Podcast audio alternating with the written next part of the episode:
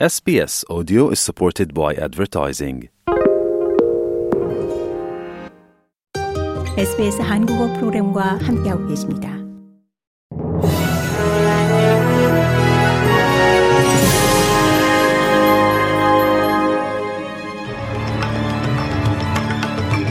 (11월 15일) 수요일 오후에 SBS 한국어 뉴스 간추린 주요 소식입니다. 이스라엘군이 팔레스타인 가자 지구 최대 병원인 알시파 병원을 현지 시간 15일 이 새벽 2시에 급습해 작전을 펼쳤습니다. 알시파 병원은 그동안 이스라엘이 줄곧 하마스의 근거지로 지목해왔던 것으로 이 알시파 병원에 있는 환자와 피란민, 아이들의 인명 피해가 우려됩니다. 하마스는 병원을 은신처로 이용한다는 이스라엘의 비난을 부인했습니다.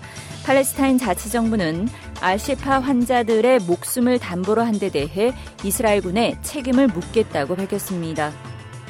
피터 더튼 연방 야당 당수가 앤소니 알바니지 연방 총리에게 서한을 보내 이 호주 사회 내 증가하는 반유대주의 문제를 해결하기 위해 전국 내각 회의를 소집할 것을 촉구했습니다.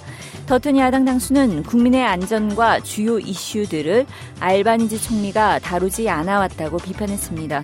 그는 이스라엘 하마스 전쟁으로 인해 반유대주의 정서가 확산하고 있는 것에 깊은 우려를 표하면서 각 정부 수반들과 함께 공동 대응 방안을 마련하기 위해 전국 내각회의를 소집할 필요가 있다고 강조했습니다.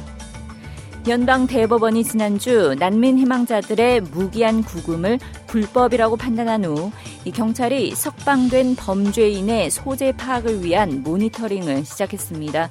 연방 대법원의 판결 후 81명이 지역사회에 방면됐으며 이들 가운데는 3명의 살해범과 몇몇 성범죄자들이 포함돼 지역사회 안전에 대한 우려가 제기되고 있습니다.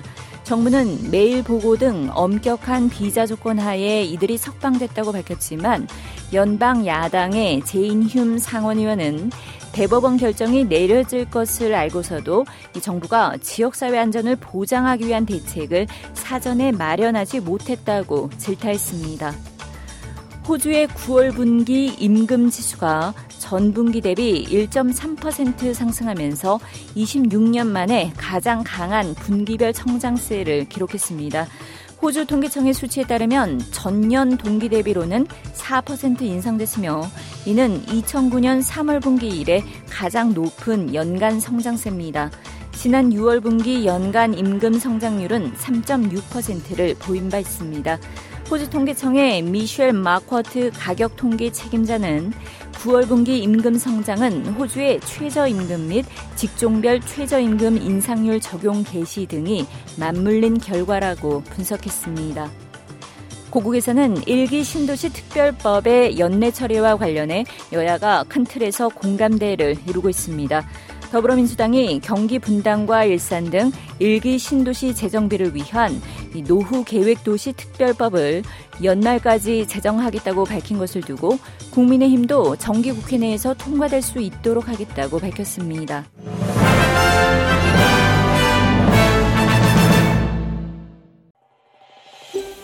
더 많은 이야기가 궁금하신가요?